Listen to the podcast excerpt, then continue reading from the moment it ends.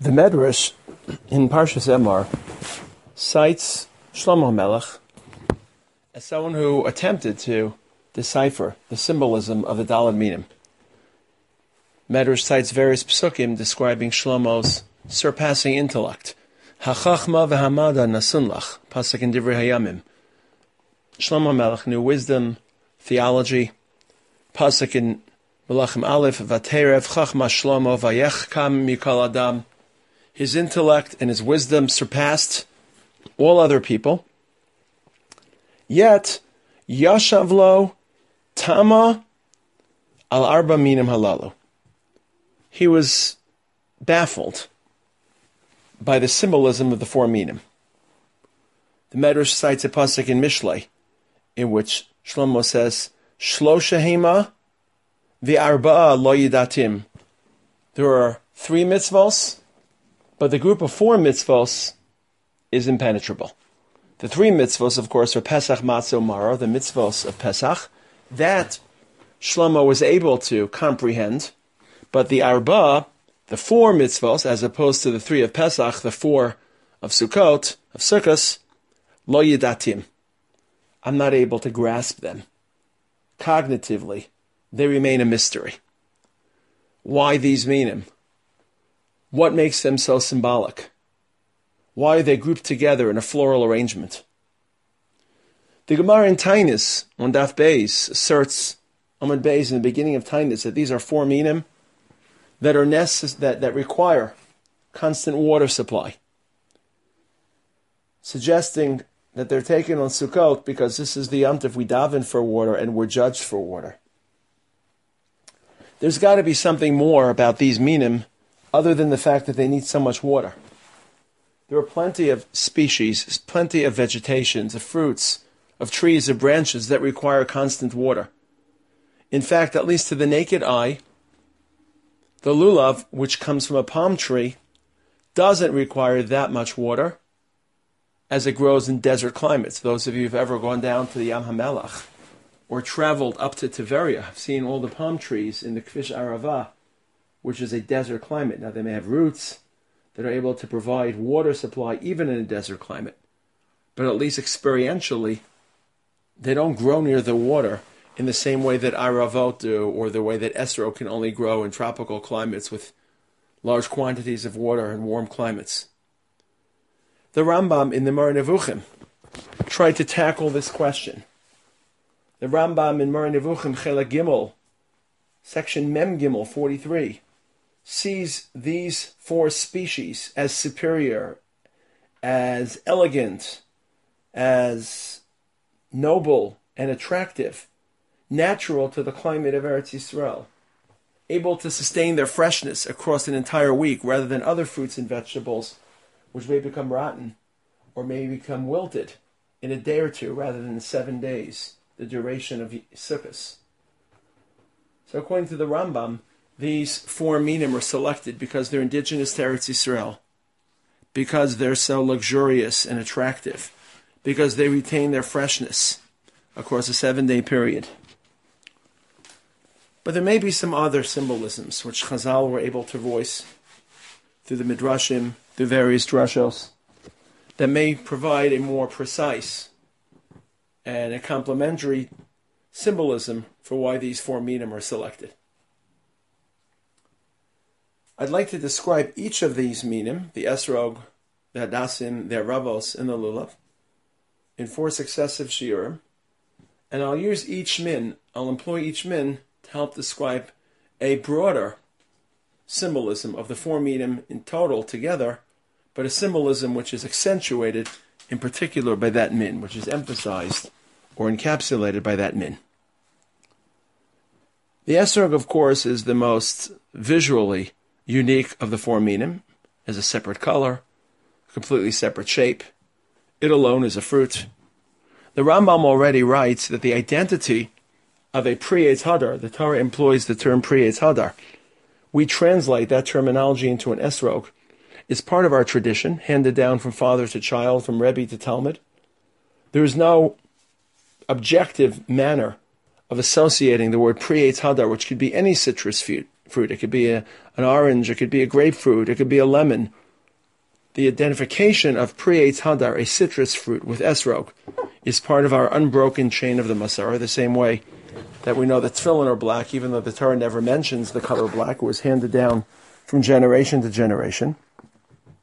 And yet, the Gemara makes several attempts to derive etymologically from the words Pri Eitz Hadar the identity of an esrog itself. As the Rambam writes, these drashos are asmachtos. They have no halachic meaning.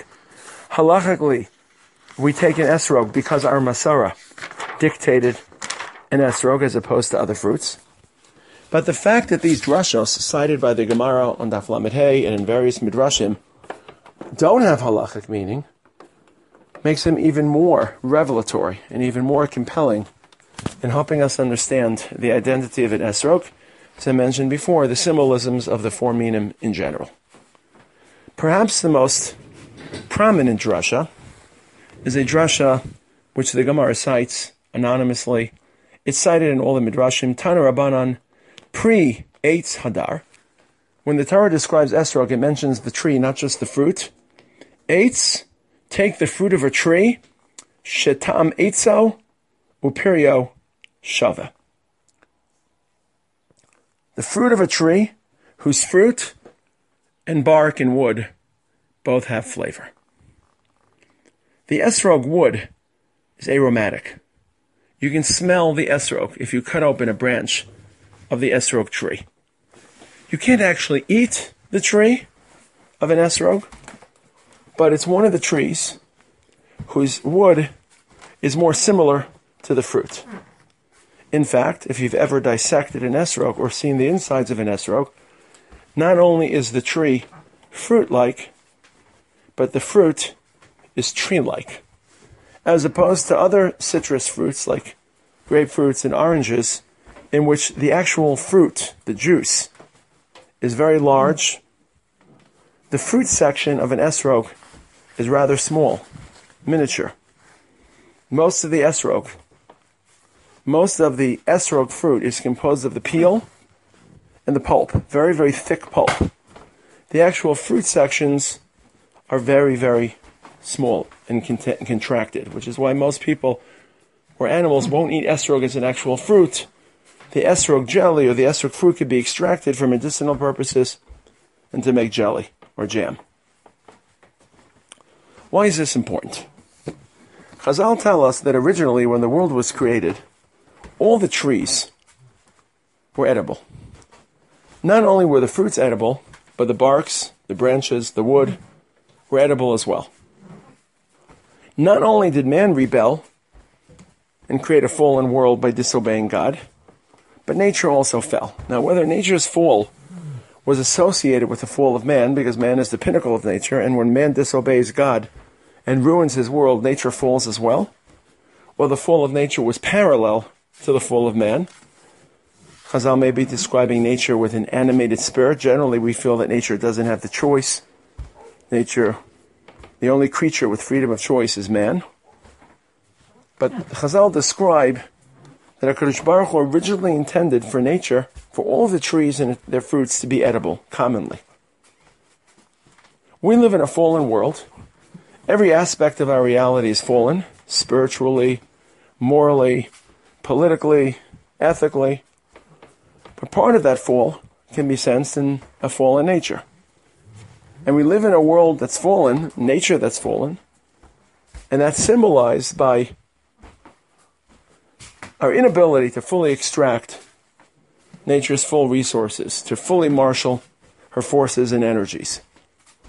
Most poignantly, a tree, which takes a lot of tilling and irrigation and work, produces only a fraction of its potential productivity. The fruits, or indeed the vegetables we extract, are only a portion or a fraction of the actual tree. And that's a symbol for the fall of nature. Could you imagine how much food would be available if we could actually ingest or consume the tree, the branches, and not just the fruit?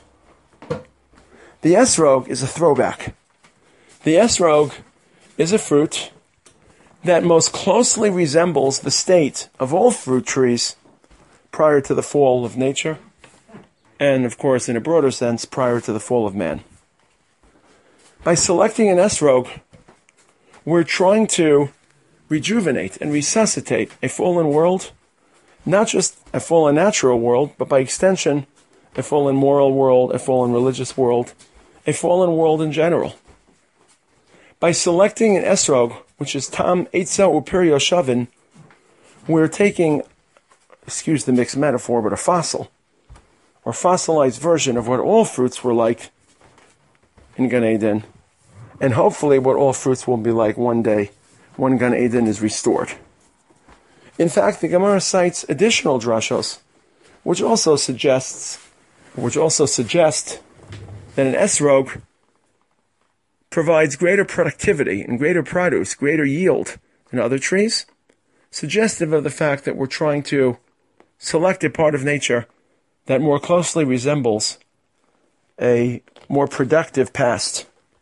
So, for example, um, after the Gemara issues that initial drasha that the wood tastes like the fruit, Rabbi Avo says you should read the pasuk not only as Pri Eitz Hadar, as a beautiful citrus fruit, Ela Davar Shadar Bi'ilano Mishana Lishana. The esrog, evidently, is not just a seasonal yield, but the etrogim can remain on the trees beyond the, the typical harvest cycle. Namely, fruits have to be harvested because at a certain point they'll rot, they'll spoil. They can't remain on the tree. So human beings are forced to harvest, and that harvest process climaxes during Sukkot, which is the Chag HaAsif, when all the fruits which have been harvested over Pesach and have dried over the summer are now collected and stored in the silos. But in theory, if fruits could remain on trees for longer periods without rotting, nature would be more productive, would be more efficient. Man wouldn't be limited or confined to a harvest cycle. He could harvest based on need, based on convenience, based on time availability, not based on seasonal compulsion or seasonal impetus. So once again, the esrog reminds man of a different realm or a different order of nature, which would provide greater efficiency and greater productivity. Another drush of the Gemara suggests the productivity of an esrog. The Gemara, again citing the pasuk of Pri Eitz Hadar, cites Rebbe's drasha. Rebbe interpreted the word Hadar with poetic license through the drasha. The word Hadar means either citrus or beautiful, attractive. Rebbe interpreted it as the word deer, Dalid Yud Resh, which is a corral, which is a barn. Rebbe said the esrog represents or models, simulates a barn. Just as in a barn or a corral, there are large animals and small animals, all different types of animals.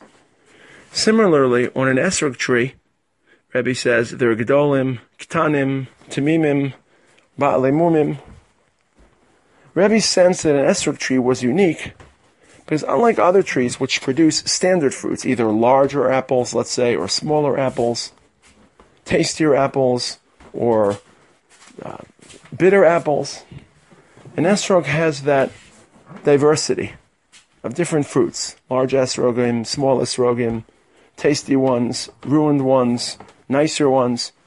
Obviously, there are deeper associations with his image of the diversity of an esrog tree, but this also suggests that an esrog tree yields greater productivity. You can employ a tree to produce not necessarily different species, but different varieties of the same species. So whether it was Rebbe's drasha that an esrog tree contains large and small ones, or it was the original drasha that an esrog tree has bark and wood that tastes similar to the fruit, or whether it was Rabbi Avo's drasha that the esrogim can remain on the tree without being harvested by threat of spoilage. All these drashos highlighted the productivity of an esrog, and in particular, the productivity that's reminiscent of a bygone era in which nature was perfect and trees didn't just yield limited fruits, but yielded a larger, larger crop because not only was the fruit edible, but the bark and the wood was edible and had utility as well beyond just for coal and for energy, or for energy and for, uh, and for carpentry. And it reminds us that the esrog in particular is a throwback to an era before nature fell. According to various sources in the Medrash, the esrog is a throwback to Gan Eden for another reason. Not just because its productivity surpasses that of other trees, and not just because its surpassing productivity is because of a common utility for both fruit and wood, reminiscent of that condition in Gan Eden, but because the esrog was actually the fruit of the Eitz Hadas. It was the fruit of man's first sin. It was the fruit that Adam was instructed not to eat, the only fruit. And by including the esrog within Dalad Minim, we're atoning and repairing for that misdeed, for that infraction. We were not meant to eat the esrog. And because we ate an esrog, we fell from Gan Eden. And because we fell from Gan Eden, nature also fell. And part of nature's fall is a less productive world, a world in which we can only marshal or exploit a limited fraction of nature's true resources. And we try to reverse that process and rebuild a fallen world by taking the esrog, and not just the esrog, but all four minim, and this lends to the Dalad Minim a historically or naturally restorative capacity. The, uh, there's a medrash in Mishnah Rebbe Lazar that the four minim, at least phonetically and etymologically, elicit memories of the four rivers of Gan Eden. The four rivers that emerged from Gan Eden and that nourished the world. Medrash says as follows. One river was Pishon. This is associated with the Arava. The word Pishon, according to this Medrash, suggests fertility. The Arava grows near water. The second river was Gihon. Gihon, according to this Medrash, is associated with Hadassim various associations for various reasons. The third river was Chidekel, sounds like lulav, dekel tree. The fourth river, Pras. Pras has two letters similar to Pri. Pri is associated with Esrog. The Medrash has various tools to associate each of the four minim respectively with each of the four rivers of Gan Eden. Reminding us that not just the Esrog, but each and every min is reminiscent and is symbolic of a component of Gan Eden and a component of Gan Eden that was meant, a component of nature in Gan Eden that was meant to sustain the world, to enhance the world, and to provide human welfare.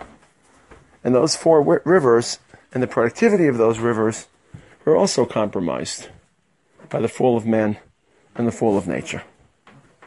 So the first symbolism of Dalad Minim, and in particular of the Esrog, is an attempt to return to Gan Eden, particularly through the symbolism of the Esrog, and to restore our fallen world. The Medrash in Pesikta Rav Kahana cites a pasuk in Tehillim, which describes. I'll read the pasuk to you. Pasuk in Tehillim in chapter 102, Perek Kuf Beis, Tikasev Zos Lidor Acharon. Write this for subsequent generations.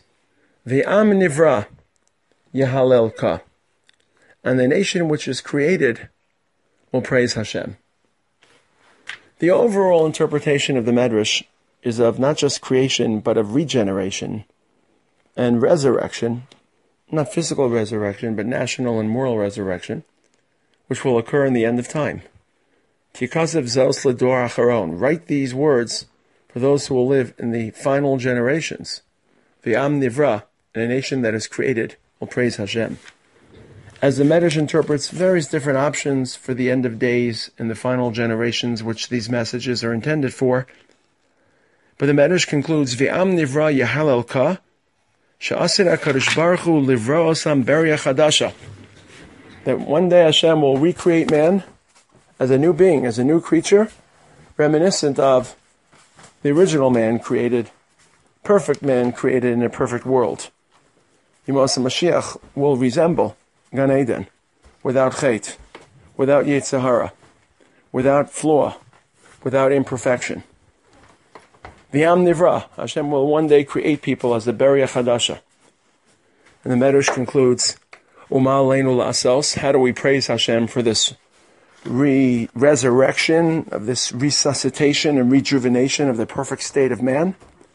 Ma'aleinu Lasos, the Medrash concludes in Psiktat Rav Kahana, Likach Lulav, the Esrog, Lekales Lakadosh Baruch. We praise Hashem particularly with the lulav and the esrog, particularly the dalad minim, remind us before we reach the state of perfection and redemption of what it was like to live in Gan Eden before we fell, in the hope that we, through our actions, through our moral courage, through our national commitment, will rebuild a world in that original primordial perfect state.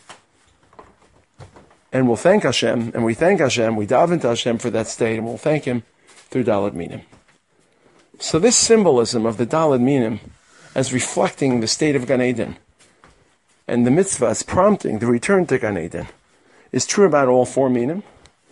In particular, as the all four minim, each of the four minim are associated respectively with a different one of those rivers, but in particular the esrog, because it may have been the fruit of the Eitz Hadas. It certainly is a fruit that most closely resembles all fruits and their trees in Gan Eden, because not only is the fruit edible, but the tree has the same aroma, the bark, the wood, and the esrog in particular captures the symbolism of all four minim in our attempt to restore Gan Eden.